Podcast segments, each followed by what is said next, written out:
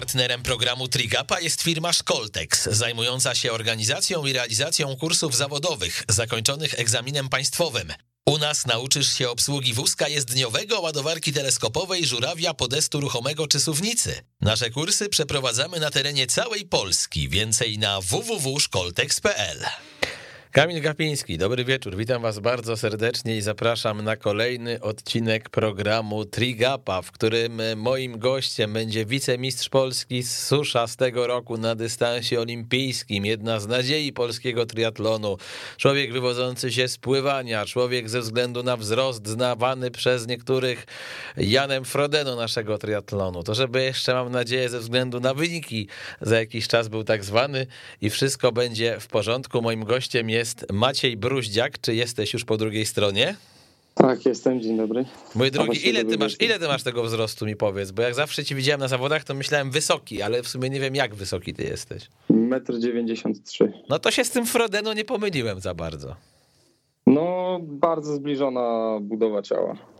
To, no, to słuchaj, to teraz czekamy na zbliżone wyniki, zaraz o tym będzie okazja porozmawiać. A czy jest to twój idol, czy, czy jakimś innym zawodnikiem się wzorujesz? Tylko nie przyjmuję informacji, że twoim idolem jest Lionel Sanders. W tym programie już takich informacji nie przyjmuję, bo za dużo osób, za du nie chcę tego słuchać nawet. Słucham, kto jest twoim idolem. Czy w ogóle jest ktoś taki? Myślę, że tak. Myślę, że na pewno Jana, Jana Frodeno można, można do tego grona zaliczyć, ale też... Yy jakby znajduje swoich idoli w y, różnych sportowcach, nie, niekoniecznie wywodzą się z triatlonu. A to super, to powiedz w kim na przykład? Y, Kobe Bryant, uh mhm. -huh. Michael Jordan, Czyli koszykówka, eee. czyli ten wzrost to nie jest, powiedziałbym, przypadek, tylko też rozumiem, że, że lubiłeś oglądać. Czy lubisz oglądać koszykówkę? No, lubię od czasu do czasu, tak. Ja muszę powiedzieć, że zawsze uwielbiałem lata 90. Maciek pamiętać tego siłą rzeczy nie może, bo jest za młody, ale, ale boję Chicago Bulls to rzeczywiście było coś i podejrzewam, że jakbym miał wymienić współczesnych koszykarzy 30 i 30 koszykarzy z tamtych czasów, to jestem na tyle starą dupą, że dużo łatwiej byłoby mi wymienić tych koszykarzy E, z tamtych czasów. To w ogóle nie mam żadnych wątpliwości. E, a czytałeś książkę e, Kobiego Bryanta? Bo ja jeszcze nie miałem okazji, ale słyszałem, że jest tak, ponoć tak. znakomita. Tak, jedno miałem okazję przeczytać. Jakie wnioski można z tej książki wyciągnąć? Coś, coś udało się przełożyć na świat swojego uprawiania sportu? Myślę, że na pewno. Myślę, że bardzo dużo takich też mentalnych rzeczy wchodzi w grę, jeśli chodzi o sport i sporo rzeczy można wyciągnąć po prostu od gościa, który był na tak naprawdę najwyższym poziomie e, na świecie. Mhm. I jakby zobaczyć od, z jego strony, co, jak wygląda profesjonalizm, jak, jak wygląda wszystko tak naprawdę, co, co dotyczy tego, tego profesjonalnego sportu, tego właściwego podejścia i, i tej mentalności Mamby. Mamby, tak? No właśnie. Dokładnie. E, to jest tak, że często, moi drodzy, ci najwięksi sportowcy są też największymi pracusiami. Mówi się o nich, że pierwsi wchodzą na trening, ostatni z niego wychodzą, pierwsi przyjeżdżają do klubu, ostatni z niego wychodzą e, i że Kobe Bryant to też był taki gość, który dziesiątki tysięcy pewnie rzutów wykonał, zanim wszedł na swój poziom. Podobnie funkcjonuje Cristiano Ronaldo, ale też zachowując oczywiście wszelkie proporcje, jak o tobie rozmawiałem z niektórymi ludźmi, to podkreślali takie zdanie full focus na triatlon. Gość, który na ten sport teraz postawił bardzo mocno i absolutnie w 100% się z nim skup, na nim skupia na tyle, że na moment zawiesił studia. To rzeczywiście jest tak, że w tym momencie tylko triatlon i nic więcej? Zgadza się. To musisz, musisz rozwinąć te, te, te, bo to jest ciekawe. Powiedz, skąd taka decyzja? Skąd taka decyzja? Jakby doszedłem do wniosku, że rzeczywiście to, co jestem w stanie się nauczyć, doszkolić, jeśli chodzi o naukę, e, mogę to zrobić tak naprawdę w każdym momencie. Mhm. I to jest rzecz, która mi nie ucieknie. A jeśli chodzi o młodość, no to młodość może mi już ucieknąć i uciec. I jakby doszedłem do wniosku, że wolę się sfokusować na ten moment po prostu w 100% na sporcie Mhm. A jakie to były studia? Gdzie mnie to zaprowadzi.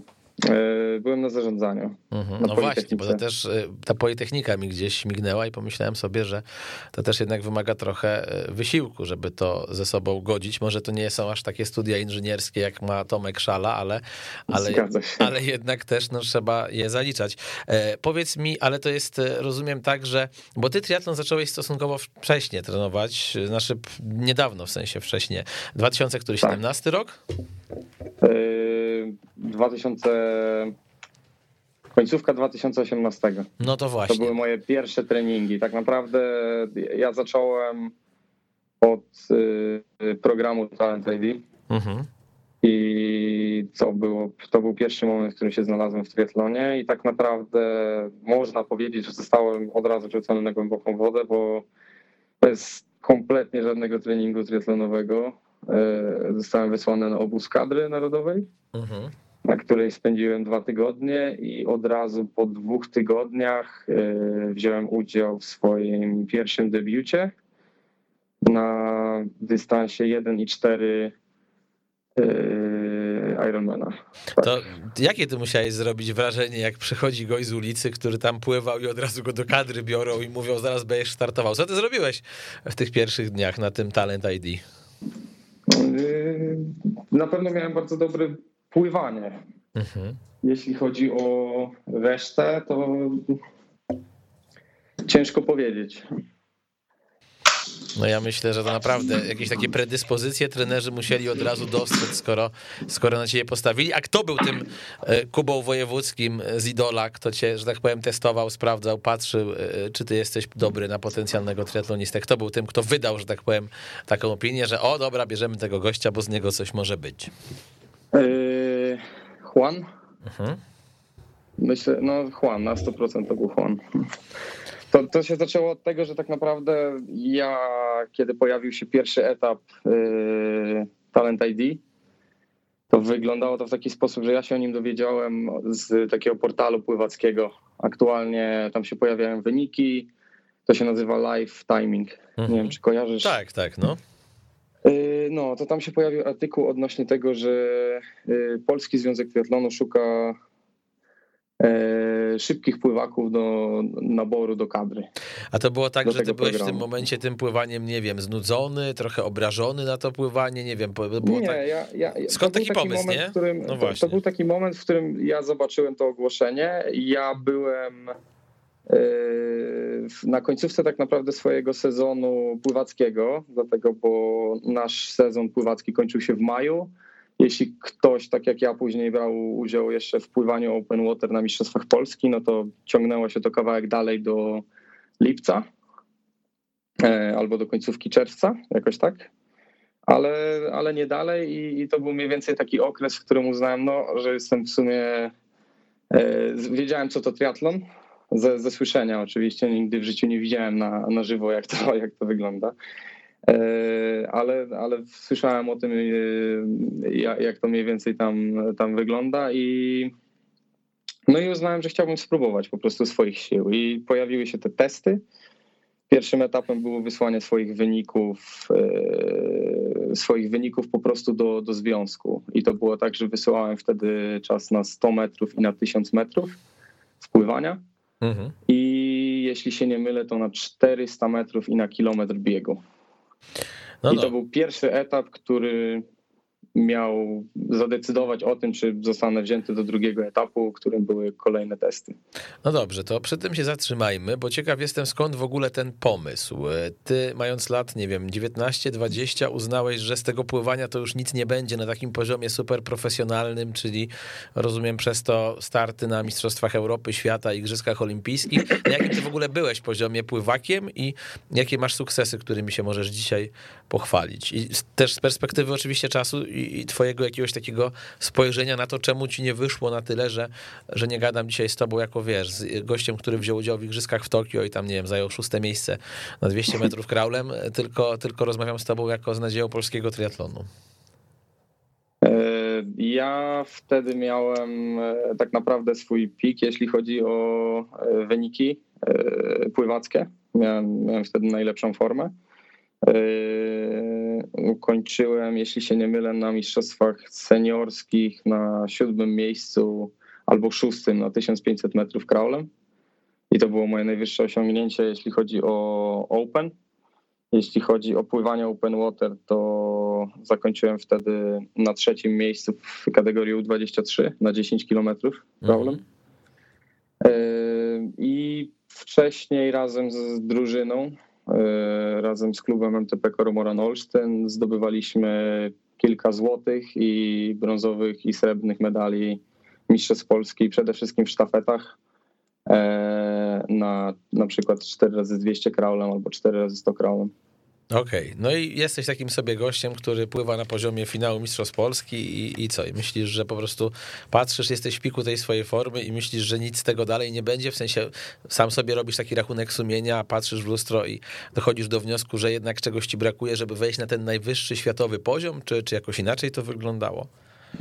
Nie, bardziej, bardziej wyglądało to w taki sposób, że chciałem po prostu spróbować czegoś, czegoś nowego, mhm. zobaczyć jak to będzie i na początku nawet nie byłem e, nie byłem przekonany do tego, czy to w ogóle wyjdzie, czy ja jest, czy mam w ogóle jakiekolwiek predyspozycje do tego, no bo nie biegałem wtedy najszybciej. Yy, więc, więc nie wiedziałem, jak, jak to będzie wyglądać. Zresztą za pierwszym razem w ogóle nie dostałem tak naprawdę szansy, żeby pokazać się na drugim etapie tego testu. To znaczy, jakbyś rozwinął tę myśl? E, to było tak, że pojawiła się lista osób, która dostała się do drugiego etapu. I nie było mnie na tej liście, mimo że byłem pewien, że miałem najszybsze wyniki, e, jeśli chodzi o testy pływackie. Słuchaj, Janusz Gajos też się ponoć za pierwszym razem nie dostał do szkoły teatralnej, więc wiesz, wszystko przed tobą. No a, co, a co potem się okazało? Potem się okazało, że właśnie y, Juan, jakby powiększył listę osób, która mogła dostać się do drugiego etapu. I pamiętam, że wtedy e, nie, nie pamiętam dokładnie z jakiej ilości osób, na jaką ilość osób się e, powiększyła, ale pamiętam, że się po prostu dostałem na tą listę i to też nie było opublikowane na stronie, tylko tą informację dostałem mailowo, więc to też nie było jakby oficjalna informacja, że jednak została powiększona ta lista. I wtedy dopiero zostałem zaproszony na ten drugi etap. Jak twoi trenerzy spływania przyjęli fakt, że chcesz się przebranżowić na triatlon? Czy w ogóle mówiłeś im o tym i konsultowałeś? Czy to było tak, że wziąłeś udział w tym Talent ID, że tak powiem, trochę tak wiesz, po ciemku, że, że nie wiedzieli tego? Nie, jakby zanim w ogóle podjąłem jakiekolwiek działanie, żeby wysłać swoje wyniki tam, to skonsultowałem to z trenerką i z trenerem i nie mieli nic przeciwko. Jakby chcieli, powiedzieli, że jeśli mam ochotę się sprawdzić, to nie ma jakby tutaj żadnego problemu. Później, jak chciałem się przebranżowić, to już y, był lekki zgrzyt, ale aktualnie nie, nie ma, żadnych, nie ma żadnych problemów, jeśli chodzi o kontakt z byłymi mm. trenerami. A ten, ten zgrzyt polegał na tym, że mówili ci Maciek, zostań, możesz być, nie wiem, nowym Mateuszem Sawyrmowiczem, spróbuj jeszcze z tym pływaniem, może rok, może dwa, może to jeszcze pójdzie bardziej do góry, czy, czy na czym ten zgrzyt polegał? Może nie w taki sposób, ale, ale no tak, no jakby trener y, pokładał jakieś we mnie nadzieje i liczył na to, że zostanę y, dalej trenując pływanie. Mi spodobał się inny sport. Mhm. I jakoś tak, to, jakoś tak to wyszło. A czy ty byłeś jednym z tych pływaków, którzy też podjęli taką decyzję trochę dlatego, bo po prostu, brzydko mówiąc, żygali basenem i, i ta monotonia treningów i ta liczba przepłyniętych kilometrów i to wszystko cię już męczyło i czułeś, że potrzebujesz też urozmaicenia zajęć i ten bieg oraz to kolarstwo, które się pojawiło na horyzoncie, to to urozmaicenie, powiedziałbym, zapewniały, czy, czy ta droga nie wyglądała w ten sposób? Jeszcze, jeszcze tego nie czułem, dlatego, bo ja tak naprawdę takie prawdziwe pływanie poznałem dopiero w liceum. Mhm. E, wtedy zacząłem dopiero wchodzić na taki właśnie mocny kilometraż, taki, taki warmińsko-mazurski, taki olsztyński kilometraż. Bardzo dużo pływaliśmy wtedy, e, więc, e, więc nie, dlatego, bo w gimnazjum wcale nie miałem aż takiego dużego obciążenia, więc tam nie przejadłem się tym sportem. A w liceum mieliśmy naprawdę świetną grupę i bardzo dobrze się to układało. Dopiero tak naprawdę na studiach, jak na, na pierwszym roku studiów, jak ja skończyłem 3 lata w Olsztynie, yy, poszedłem na pierwszy rok studiów E, I wtedy zaczęło się trochę sypać, jeśli chodzi o treningi, jeśli chodzi o grupę treningową. Część osób się rozjechała do innych miast, część osób wyleciała do Stanów, część osób po prostu zakończyła swoją karierę pływacką. E, ja gdzieś z tyłu głowy miałem to, że teraz właśnie wchodzę troszeczkę w taki monotonny, mega, mega ciężki trening, a z tyłu głowy cały czas miałem to, że właśnie byłem na obozie kadry i byłem na pierwszych zawodach triatlonowych i bardzo mi się to podobało. Mhm. Bardzo mi się podobała a trenowałeś, tego. A trenowałeś pływanie e, z kimś, kto teraz jest w naszej kadrze albo kto za chwilę może być bardzo mocny w kontekście reprezentacji Polski? Yy, mówimy teraz o pływaniu. Tak, o pływaniu, no. Niestety nie. Okej. Okay.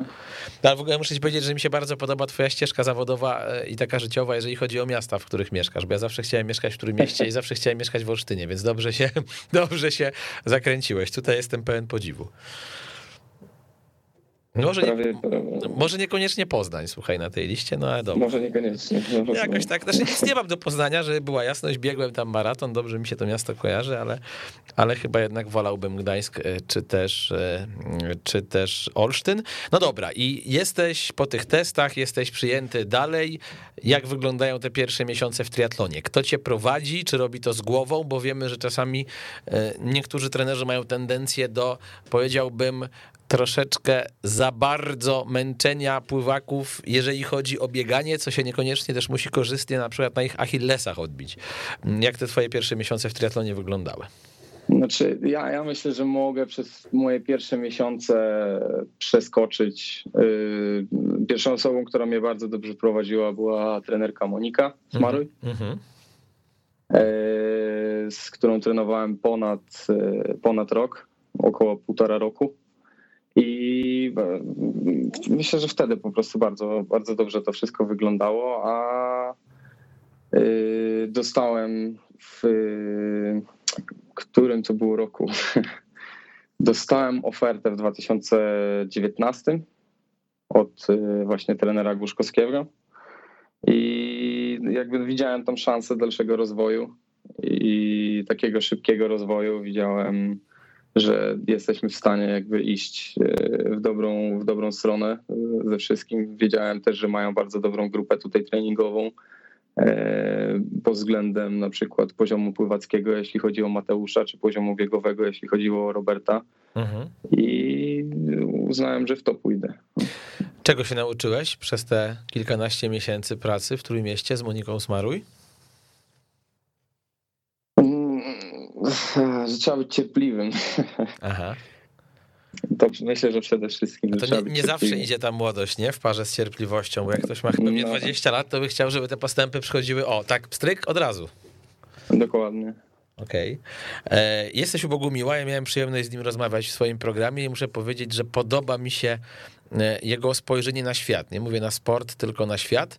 Jest osobą uduchowioną. Ja wiem, że niektórzy go odbierają trochę jako taką osobę aż nazbyt uduchowioną, ale ja bardzo dobrze się e, z nim mi się rozmawiało. Podoba mi się to, że jest też mężczyzną, który nie wiem, nie ma problemów z tym, żeby rozmawiać o tym, że kocha swojego syna, że bardzo go cieszą jego sukcesy, bo Uważam, że w dzisiejszych czasach e, faceci po 40, koło 50 to nie zawsze tak potrafią otwarcie mówić o uczuciach.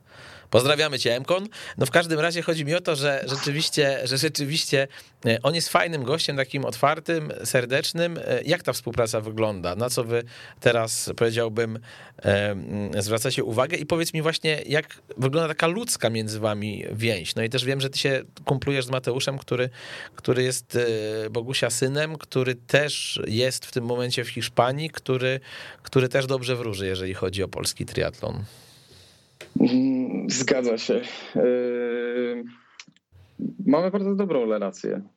relację. Yy, jest, jest mi ciężko o tym mówić naprawdę, bo jestem yy, pierwszy raz na, w, w audycji na żywo. Mhm. Nie, nie, będę ukrywał, że trochę się denerwuję. Więc od czego tu zacząć? Ciekaw jestem na przykład, czy to jest taki trener, który potrafi e, opieprzyć, czy, czy raczej absolutnie nie? Zawsze jest taką siłą spokoju. oba. Łączy, tak? Potrafi, po, tak, potrafi, potrafi być siłą spokoju w momencie, kiedy jest ona potrzebna i potrafi też opierdzielić w momencie, kiedy e, gdzieś tam coś e, nie, nie dociera, tak. A ty jesteś takim Eee. zawodnikiem właśnie, na którego działa ta metoda kija i marchewki, bo wiesz, e, e, są ludzie w twoim wieku, dwudziestokilkuletni, milenialsi, jak to się ładnie mówi, ja też z takimi pracuję, młodsi e, ode mnie o 10-15 lat, że wiem, że e, nie, na niektórych nie można krzyknąć, broń Boże, bo na nich to działa bardzo źle i, i w ogóle to jest efekt odwrotny do zamierzonego. E, Są tacy, których z kolei nie można zagłaskać, bo też to działa źle. Są tacy, że troszkę, troszkę takiego czasami e, pstryczka w nos, a troszkę marchewki i jest ok. Jak, jak, jak byś ty siebie określił w takim, na takiej płaszczyźnie? Myślę, myślę, że można na mnie krzyknąć. Myślę, że je- jestem taką osobą, którą jeśli za bardzo się ją zagłaska, to właśnie jest, jest niedobrze. Nie? Mhm. Raczej, raczej wolę, kiedy ktoś jest stanowczy i e, od razu przejdzie do rzeczy w tym, co robię źle. I myślę, że, że mamy na tyle dobrą relację, że po prostu jesteśmy w stanie dojść do porozumienia, nawet gdy e, różnimy się po prostu w niektórych momentach. Mhm. Czyli rozumiem też, że się nie obrażasz. Jak ci trener powie, że coś zawaliłeś, to, to nie starasz się Oczywiście. bronić, tylko przyjmujesz to do siebie. Czasem staram się bronić, ale Aha. raczej przyjmuję wszystko do siebie. Rozmawiamy z Maćkiem Bruździakiem, to jest program Trigapa, za chwilkę do was wracamy. Partnerem programu Trigapa jest firma Szkoltex, zajmująca się organizacją i realizacją kursów zawodowych zakończonych egzaminem państwowym. U nas nauczysz się obsługi wózka jezdniowego, ładowarki teleskopowej, żurawia, podestu ruchomego czy suwnicy. Nasze kursy przeprowadzamy na terenie całej Polski. Więcej na www.szkoltex.pl. I po krótkiej przerwie wracamy do programu Trigapa. Moim gościem Maciej Bruździak, wicemistrz Polski na dystansie olimpijskim z Susza. Witam cię raz jeszcze bardzo serdecznie. Witam. E, Rozmawialiśmy sobie o tej współpracy z Bogumiłem Głuszkowskim i chciałbym, żebyś e, właśnie powiedział, e, co poprawiłeś twoim zdaniem w trakcie tego, jak ze sobą pracujecie, a, a gdzie widzicie jeszcze w tym momencie na dziś, czyli na, nie wiem, który dzisiaj jest, 8 grudnia, 8 grudnia, tak, największe rezerwy. Największe rezerwy mm, wciąż są w biegu. Mm, Więc przede wszystkim na to dajemy największy nacisk. I w tym roku będziemy przede wszystkim pracować nad objętością, dlatego, bo przez poprzednie sezony głównie pracowaliśmy nad y, siłą i uelastycznieniem. Y, Ja w momencie, kiedy przechodziłem do trenera Bogumiła. Byłem bardzo sztywny, jeśli chodzi o wszystko, od tak naprawdę ruchomości bioder do ruchomości barków, e, tak naprawdę wszystkiego Mhm. dotyczącego mojego ciała, więc to, to jest główna, główna rzecz, która mocno się, mocno się poprawiła i pomogła mi w tym, żeby, żeby tak naprawdę te dwa lata przepracować bez żadnej kontuzji. A powiedz, to jest trochę tak, że wy z Mateuszem jesteście na podobnym mm, etapie, to znaczy, bo wiemy, że Mateusz potrafi też kapitalnie płynąć i zdarzało mu się w Olsztynie wychodzić chyba na Pucharze Europy nawet pierwszemu e, e, z wody. Na rowerze wyglądał bardzo dobrze, jeżeli tracił do tej europejskiej czołówki, to, to właśnie na biegu. Czy wy macie też takie wrażenie, jak sobie dyskutujecie we dwóch, że nad tym samym musicie trochę popracować, że właśnie to pływanie jest u was bardzo dobre, a bieg pozostawia najwięcej na dzisiaj do poprawy? E, tak, myślę, że myślę, że tak. Myślę, że obydwoje jesteśmy tego świadomi, ale e, obydwoje też przesuwamy się do przodu Mhm. i myślę, że idziemy w dobrym kierunku.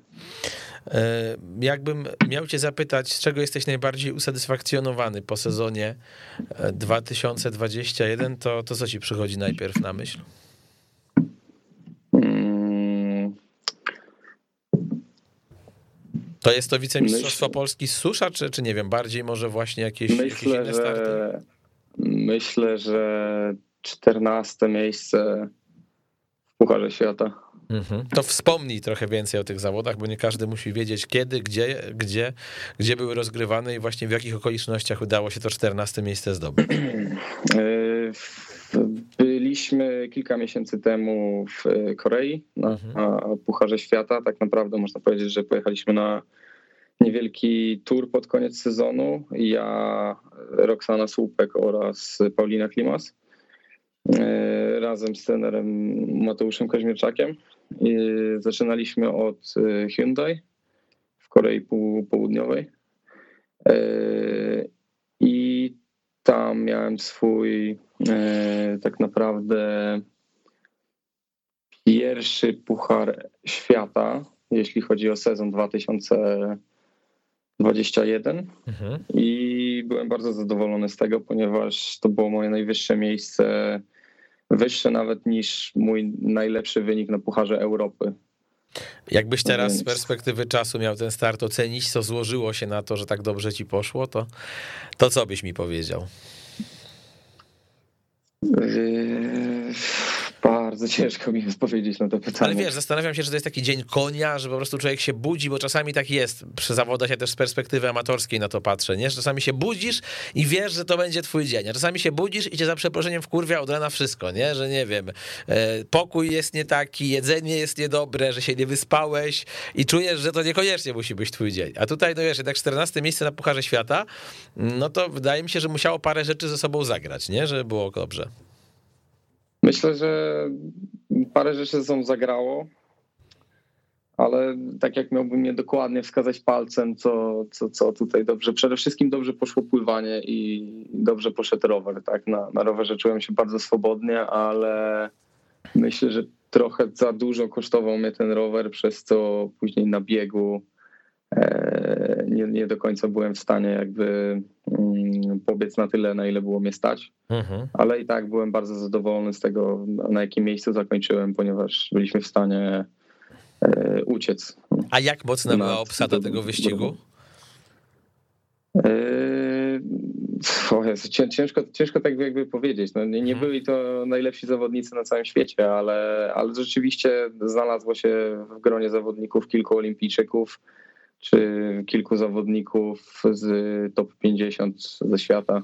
To jest coś takiego, że jak kończysz taki start na 14 miejscu, to, to coś też zmienia w głowie? To znaczy, człowiek sam siebie może przekonać, że aha, to ja jestem w stanie z tą czołówką rywalizować. Ja wiem, że to może nie jest e, takie wysokie miejsce jak to czwarte Pauliny Klimas w Walencji, gdzie też myślę, że to dało jej dużo do myślenia i, i jej, i trenerowi, i Mateuszowi Kaźmierczakowi, i pewnie Filipowi Szałowskiemu pokazało, że że ci najlepsi to nie są jacyś nadludzie, jakieś cyborgi, jakieś maszyny, tylko, tylko można ich połknąć. Czy ty miałeś podobne myśli po takim starcie w Korei, czy, czy nie? E, tak, jakby byłem bardzo zadowolony z tego, że cały czas to idzie do przodu i cały czas przez y, sezon byłem w stanie się przesuwać, rywalizować z ludźmi, którzy na jednych zawodach ze mną wygrali, na drugich zawodach ze mną przegrali i to naprawdę były mocne nazwiska. Y, jakby większość z tych ludzi biega, biega, biega, ogólnie startuje e, dużo szybciej ode mnie i kończy na dużo wyższych pozycjach. Jakby zawodnik, który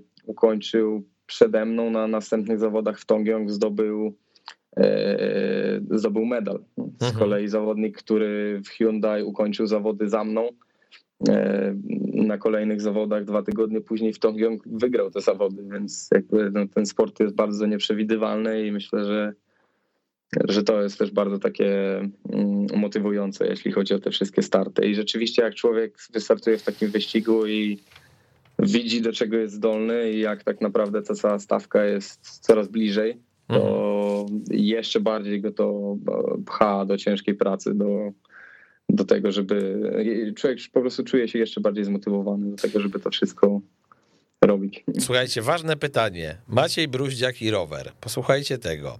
Rozwalił, rozwalił rower, pakując trenażer do bagażnika. Rozwalił sztyce, jak wskakiwał na rower na WTS-ie. Rozwalił koło na wyścigu. O co chodzi? Powiedz mi, co się dzieje? Dlaczego ty masz takiego pecha? Znaczy myślę, że to nie, nie do końca spech. Mhm. Większość z tych rzeczy to są moje błędy, moje niedopatrzenia. Ale słuchaj, to ja się nazywam Gapiński, a nie ty, to ja bym mógł takie coś robić. Maciek. Zgadza się. Jakby wyciągam pozytywny, pozytywy z tego, dlatego, bo jakby jak to, jak to mój, mój ojciec powiedział, mój limit pecha się wyczerpał tak naprawdę i, i mhm. teraz może być tylko lepiej, więc jakby też kieruję się tym. A powiedz mi, to jest tak, że, bo mówią mi, że ty masz bardzo duży potencjał na rowerze, ale że jeszcze nie zawsze umiesz go właściwie ukierunkować. E, też masz takie wrażenie, czy, czy niekoniecznie? Co, jak mogę zrozumieć słowo ukierunkować? No w takim sensie, że umiesz na tym rowerze mocno przypierdzielić na treningu, ale nie zawsze wychodzi to na 100% tak, jakbyś chciał na zawodach. E, zgadza się jakby czasem e, najlepszym przykładem chyba takich zawodów jest, są zawody w Abu Dhabi, mhm. E, kończące sezon i tak naprawdę wiedziałem, że mam pod nogą i jestem w stanie jechać z tymi chłopakami, a technicznie nie byłem w stanie utrzymać tak naprawdę im koła. Okej. Okay. I, I, myślę, że to jest chyba to jest chyba ta strona taka techniczna, że nie zawsze jestem w stanie też. E, nie, nie jestem w stanie po prostu utrzymać się w takich wyścigach przez, przez stronę właśnie techniczną i Pracujecie jakoś nad tym z Bogumiłem, żeby to, żeby to zmienić? No bo ty w sumie rzeczywiście, jakby się nad tym zastanowić, to, to na tym rowerze jeździsz dopiero od kilku lat. E, zgadza się. No, pracujemy, tak, tak. Tak samo jak nad e, innymi dyscyplinami. Cały czas wprowadzamy jakieś zmiany dotyczące treningów i liczę na to, że będę w stanie pokazać więcej po prostu w przyszłym roku. Mistrzostwa Polski. W Suszu akurat miałem okazję te zawody oglądać i waszą rywalizację z Michałem Oliwą. Mm, tam zająłeś drugie miejsce, straciłeś do niego pół minuty. Z perspektywy, no już prawie pół roku, jak ten czas mija swoją drogą, no pięciu miesięcy ponad. Jak ty ten wyścig oceniasz? Tam Michał był w ogóle do ugryzienia, mówiąc kolokwialnie, czy, czy, jednak, czy jednak to drugie miejsce to było maks, co można było z tego wyścigu wycisnąć? Mm, był do ugryzienia. Z tego, co mówił mi kilka tak naprawdę miesięcy po wyścigu, to powiedział, że, że on sam był na, na, na wyczerpaniu sił, tylko po prostu e, znalazł też moment, w którym e, znalazł moment mojej słabości, w którym był w stanie mi odskoczyć i go bardzo dobrze wykorzystał i później tak naprawdę ta e, przewaga, którą zrobił, utrzymywała się już do, do końca wyścigu, więc tak to, tak to wyszło. Mhm. Czego ty Michałowi możesz zazdrościć od takiej strony sportowej albo mentalnej, a, a czego twoim zdaniem on może zazdrościć tobie na dziś? Bardzo ciężkie pytanie. Słuchaj, ja nie mówiłem, że będą łatwe, no ale patrzysz, patrzysz na niego i wiadomo, że Michał też się wywodzi z pływania, więc nie sądzę, żebyś mu specjalnie pływania zazdrościł, no bo pewnie to jest podobny poziom, a nie wiem, biegł, bo chyba na tym bieganiu on, on jakoś tak na razie wygląda jeszcze lepiej.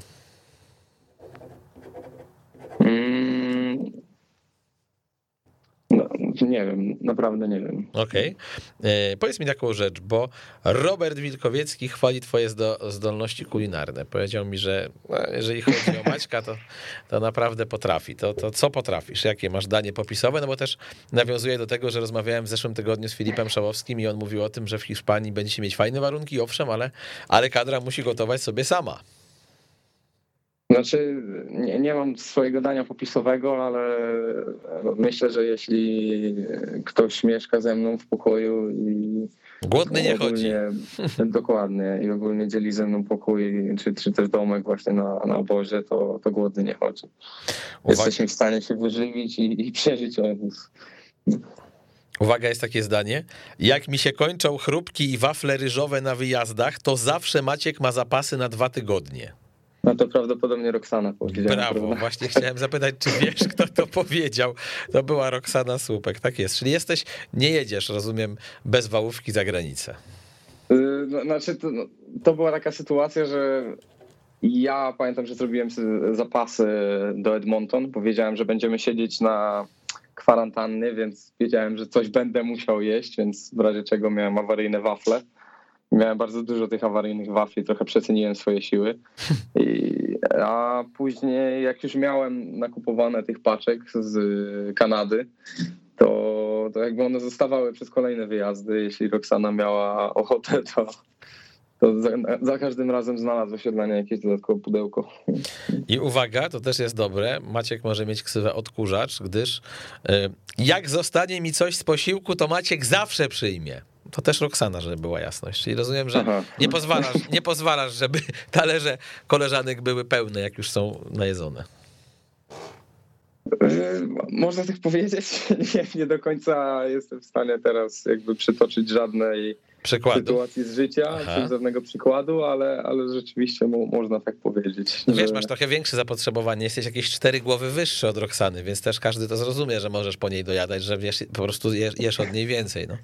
Zgadza się. A żywienie to jest takie coś, na co zwracasz dużą uwagę, czy, czy niekoniecznie na dziś? To znaczy, nie wiem, czytasz o tym, kombinujesz, gotujesz, sprawdzasz, żeby ta liczba węglowodanów, białka i tak dalej dzienna się zgadzała. Jak, jak to na dzisiaj wygląda u ciebie? Aż, aż, aż tak nie, ale ale staram się bardzo zdrowo odżywiać. W momencie, mhm. kiedy jestem już w sezonie, to staram się, staram się zdrowo odżywiać. Okay. a jakieś guilty pleasures, jak już coś jest niezdrowego, to, to co, to bardziej fast foody, bardziej jakieś słodycze takie? Bardziej lody. Okej, okay. ale to lody to wiesz, to może być sorbet, to też będzie zdrowe w miarę jeszcze powiedzmy. O nie, so, sorbet to nie lody.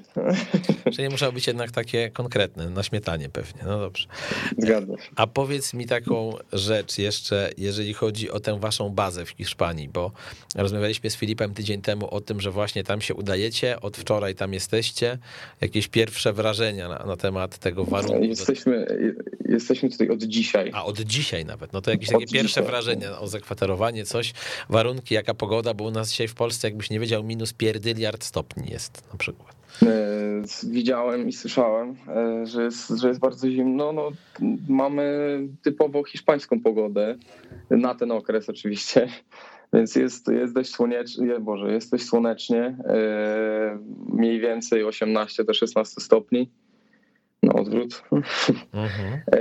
I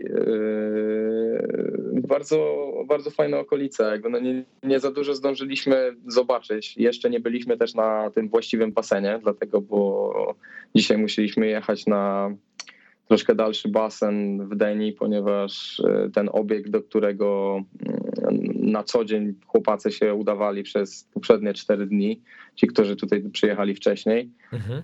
E, niestety dzisiaj był zamknięty przez to święto, e, więc myślę, że więcej byłbym w stanie powiedzieć pewnie jutro. A jeśli chodzi o taką stronę kolarsko-biegową, to byliśmy w zeszłym roku niedaleko tego miejsca, bo byliśmy w Kalpę i jeśli chodzi o trasy kolarskie, to ogromna mnogość i jest tutaj bardzo pięknie. Jak wy to przyjęliście jako właśnie młodzi, zdolni zawodnicy, że wreszcie macie takie swoje miejsce na ziemi, że można tam przyjechać i właściwie siedzieć, jak się uprzesz, pewnie non-stop i do maja, czy do, nie wiem, kwietnia i trenować? Bardzo, bardzo fajny ruch ze strony Polskiego Związku Triatlonu. bardzo fajny ruch przede wszystkim ze strony dyrektora, że, więc fajnie, że to się rozwija, fajnie, że to idzie w tą stronę i że mamy tego typu bazę. Myślę, że jesteśmy reprezentacją, której po prostu może tego brakować. Mo, może brakować właśnie takiego treningu w ciepłym, w momencie te, takiej jazdy mhm. też y, cały czas na zewnątrz, a nie właśnie na trenażerze. Myślę, że to są też te rzeczy, y, nad którymi mają przewagę na przykład właśnie Hiszpanie, Francuzi, Włosi e, czy też inne nacje. No dobrze, to gonimy w ciepłym. Mm, powiedz mi, bo gdzieś wyczytałem, że twoi rodzice grali w koszykówkę. Na jakim poziomie? Mm, mama grała. W, mam, kiedyś było tak, że pierwsza liga była najwyższa, mhm. więc mama grała w tamtejszej, można powiedzieć, ekstraklasie, okay. a tata grał w pierwszej lidze. A, no to super. Czyli poznaka miłość, rozumiem, z parkietu, tak? Gdzieś się pewnie poznaje na jakimś obozie albo coś w tym stylu. E, tak, coś w tym stylu. Okej. Okay. A powiedz mi, e, no to co za tym idzie, siłą rzeczy nasuwa się kolejne pytanie, czemu ja dzisiaj rozmawiam właśnie z byłym pływakiem i z triatlonistą, wróć, z byłym pływakiem i e, z obecnym triatlonistą, tak, a nie z koszykarzem, który, nie wiem, teraz byłby powoływany przez trenera Milić, nazywa selekcjoner? Chyba Milić. Przez trenera Milicia do kadry. Ciężko powiedzieć. Jak ja byłem mały, to byłem taki bardzo wszechstronny. Jakby rodzice zapisywali mnie na różne zajęcia i przede wszystkim chodziłem na y, lekcje pływania i te pływanie bardzo mi się spodobało. Byłem też na kilku, y, nawet grałem w tenisa, jak byłem mały, y, przez chyba niecały rok, jakoś tak. E, również grałem trochę w kosza. Byłem na zajęciach w treflu, jeśli się nie mylę. Mhm. E, ale też tam no, nie, nie do końca załapałem to. Nie, nie, nie do końca pociągnęła mnie ta gra, tak jak moich rodziców, czy też wujka e, i ciocie. Jeszcze wujek i ciocia też grali w ekstraklasie, czy tam na poziomie najwyższym, tak? Znaczy ciocia grała w Stanach. Aha. Ciocia, ciocia grała w Stanach, a wujek, wujek też grał tutaj na poziomie polskim dość wysoko. A, no to ciekawe. Igor Milicić oczywiście, nie Milić, bo potem mi kibice koszykówki urwał głowę, ale ja się na koszu polskim nie znam, więc musicie mi wybaczyć. Mm, natomiast y, ciekaw jestem też twojego rodzeństwa, bo czytam, że brat właśnie koszykówka, siostra siatkówka, czy to jest bardziej amatorsko i tak rekreacyjnie, czy, czy to też gdzieś pod wyczyn podchodzi? Wcześniej, ogólnie było tak, że do momentu, a jak ja e, do momentu, e, aż e, ja nie skończyłem pływać, to oni też pływali.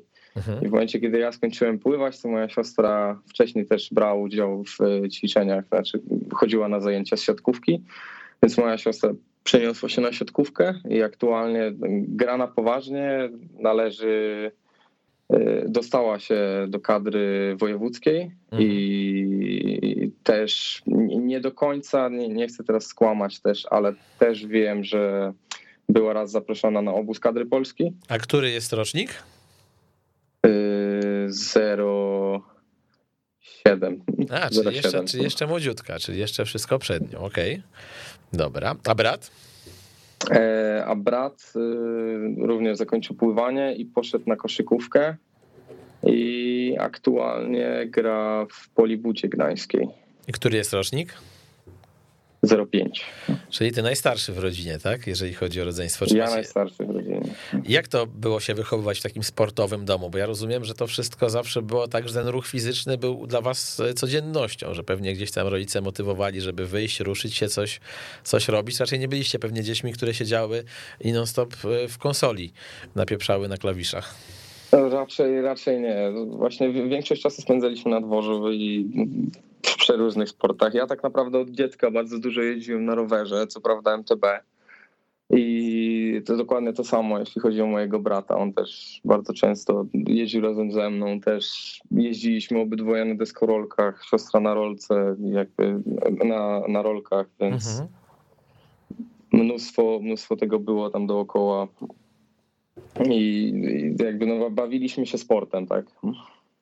To jest fajne, bo to rzeczywiście wtedy pomaga ukształtować. Był taki film kiedyś, pamiętacie zapewne, mm, z Tomaszem Kotem skazany na bluesa o Ryszardzie Ridlu, to ty jesteś tak trochę skazany na sport, no bo jak się wychowujesz w takiej rodzinie, nie masz za bardzo wyjścia, a ty masz jakieś takie cechy których w sobie nie lubisz, jeżeli chodzi o sport, to znaczy, wiesz, są tacy sportowcy, którzy mówią, że jak nie mają bata nad sobą, to się nie zbiorą, że już potem oczywiście jak zapierdzielają, to zapierdzielają, ale nie zawsze im się chce. Ty masz jakąś na przykład taką cechę, która cię irytuje i odkryłeś to trenując pływanie czy triatlon i którą starasz się wyeliminować, żeby być jeszcze lepszym zawodnikiem, czy, czy takiej autorefleksji raczej nie masz? Jestem uparty. Mhm. Ale to akurat to może, być plus, to może być plus, nie? To, to może być plus i minus. To może być plus i minus, więc, więc myślę, że myślę, że to chyba taka z najbardziej rzucających się w oczy. A jest też tak, że jak, e, e, nie wiem, e, w związku z tą upartością jakąś decyzję podejmiesz, to, to już ciężko cię od niej potem odwieść? Mm, tak, to też troszeczkę tak działa, no. Jeszcze uwaga. Maciek jest bardzo towarzyski. Na pewno cierpi przez to, że od kiedy jest COVID, to nie ma żadnych afterparty na zawodach. Taka informacja do mnie doszła. Czy to jest prawda? Czy jest ci smutno z tego powodu, że nie ma afterparty?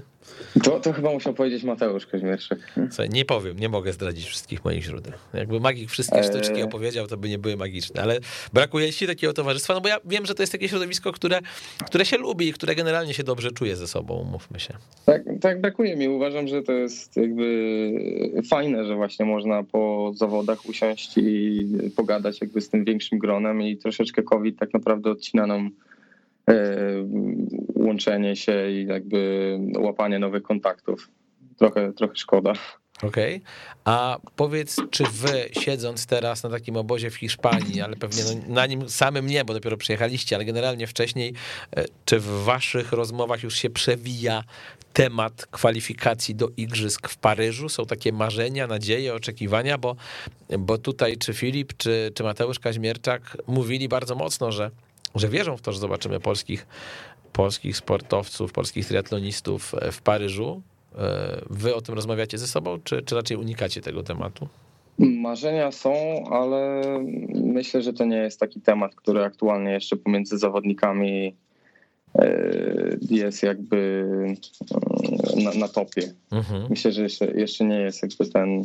Wszyscy jesteśmy świadomi tego, że punkty do rankingu olimpijskiego będą zbierane od lutego mhm. 2022 roku i myślę, że to jest ta informacja, która wszystkich interesuje i nie, nie, nie mówimy za dużo na ten temat, a można.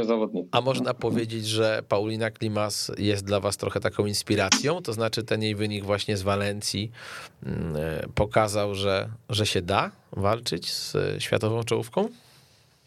Zarówno Paulina, jak i, jak i Roxana super tak naprawdę pokazały, że, mhm. że są w stanie walczyć ze światową czołówką. Obydwie są aktualnie bardzo wysoko w rankingu światowym uważam, że to są dwie zawodniczki, które na ten moment mają największe szanse na to, żeby zarówno załapać się i do sztafety, i w starcie indywidualnym. A gdy patrzysz na młodszych od siebie kolegów, y, tych już z zero w dacie urodzenia, nie z dziewięć z przodu, to mhm. widzisz jakiegoś takiego talenciaka, na którego powiedziałbyś w tym momencie takim ludziom, wiesz, co nas słuchają, uprawiają triatlon, ale jakoś tak strasznie tych juniorskich, młodzieżowych kadr nie śledzą, to jakieś nazwisko ci jako pierwsze przychodzi do głowy na zasadzie patrzcie na niego i uważnie obserwujcie jego rozwój, bo to może być prawdziwy kozak? Myślę, że jest kilka takich osób. Mhm. Jakieś nazwisko, chociaż jedno? Kolega, który siedzi obok mnie, Mateusz Łuszkowski. no to nie wypada ci inaczej mówić, bo siedzi obok ciebie, to słucha. No dobrze. No ja mam nadzieję, życzę Mateuszowi jak najlepiej. Dobrze, słuchaj Maciek, dziękujemy ci bardzo serdecznie za to, że byłeś z nami. Bawcie się dobrze na obozie. Do kiedy tam zostajecie? E, do świąt? Czy, do 20, nie, do 21 do 21 grudnia. Okej, okay. potem powrót do Polski, a potem znowu do ciepłych krajów, rozumiem, tak? Zgadza się. Wracamy na tydzień z chyba niewielkim groszem mhm. i powrót do Hiszpanii. No ciężkie jest wasze życie, naprawdę. Bardzo wam wszyscy współczujemy tego, tego podróżowania. Polska, Hiszpania, Hiszpania, Polska, no jest coś strasznego. Maciej Bruździak był ze mną. Dziękuję jeszcze raz bardzo serdecznie. Wicemistrz Polski Dziękuję na dystansie bardzo. olimpijskim, ale też miejmy nadzieję, że medalista kolejnych imprez w 2022 roku, który jeszcze tego nie wie, ale zobowiązał się tak trochę podświadomie, żeby poprawić swój wynik, czyli to 14 miejsce z zeszłego, z tego sezonu na powiedzmy pierwszą dziesiątkę na przyszły sezon. Umawiamy się, że jakaś tam dziewiąta albo dziesiąta pozycja na Pucharze Świata świata wpadnie, ok? Jasne. Dobrze, to jesteśmy umówieni, potem to zweryfikujemy, mamy to wszystko nagrane. Dziękuję Ci bardzo serdecznie. Maciek Bruździak, Kamil Gapiński, to był program Trigapa. Wszystkiego dobrego, do usłyszenia. Partnerem programu Trigapa jest firma Szkoltex, zajmująca się organizacją i realizacją kursów zawodowych zakończonych egzaminem państwowym. U nas nauczysz się obsługi wózka jezdniowego, ładowarki teleskopowej, żurawia, podestu ruchomego czy suwnicy. Nasze kursy przeprowadzamy na terenie całej Polski. Więcej na www.szkoltex.pl